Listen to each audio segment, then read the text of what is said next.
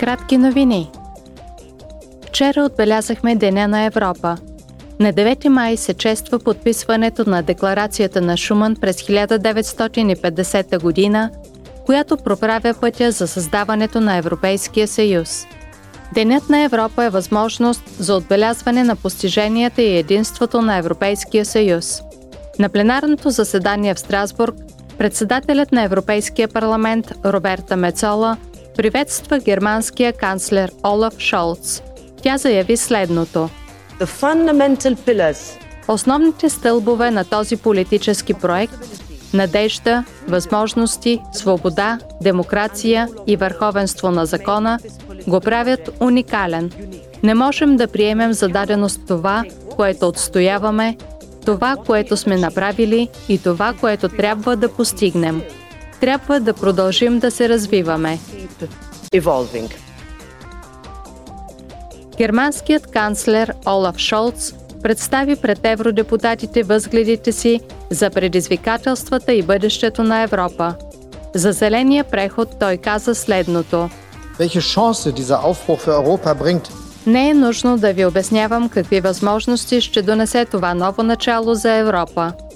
Важното е гражданите на нашите страни да ги усетят в своето ежедневие – защото електроенергията от възобновяеми източници ще стане по-ефтина в бъдеще, защото има достатъчно зарядни станции за тежки електромобили в цяла Европа, защото ще бъдат създадени нови работни места в енергийния сектор или в сектора на чиповете. Защото тук, в Европа, ние разработваме и пускаме на пазара технологиите, от които целият свят се нуждае по пътя към неутралност по отношение на климата – трябва амбициозно да планираме тази промяна и в същото време никой да не бъде изоставен. Дебатът беше част от поредицата Това е Европа.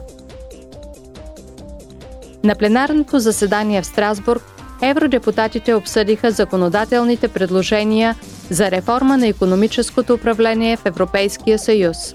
На обсъждането присъстваха еврокомисарят Марош Шевчович, и шведският министър по европейските въпроси Есика Русвал. На пленарните разисквания еврокомисарят Шевчович заяви Публичният дълг нараства и за това се нуждаем от ускорени инвестиции за екологичния и цифров преход, за сигурността и отбраната или за устойчивостта на нашите промишлени вериги на доставки. Предложенията на комисията са насочени към тези аспекти. Те имат за цел да доведат до по-постепенно, но по-стабилно намаляване на равнището на дълга и да стимулират устойчивия и приобщаващ растеж чрез инвестиции и реформи. Евродепутатите очертаха приоритетите си по отношение на тази реформа. Пактът за стабилност и растеж е набор от правила, които ще гарантират стабилни публични финанси и координация на фискалните политики на държавите членки.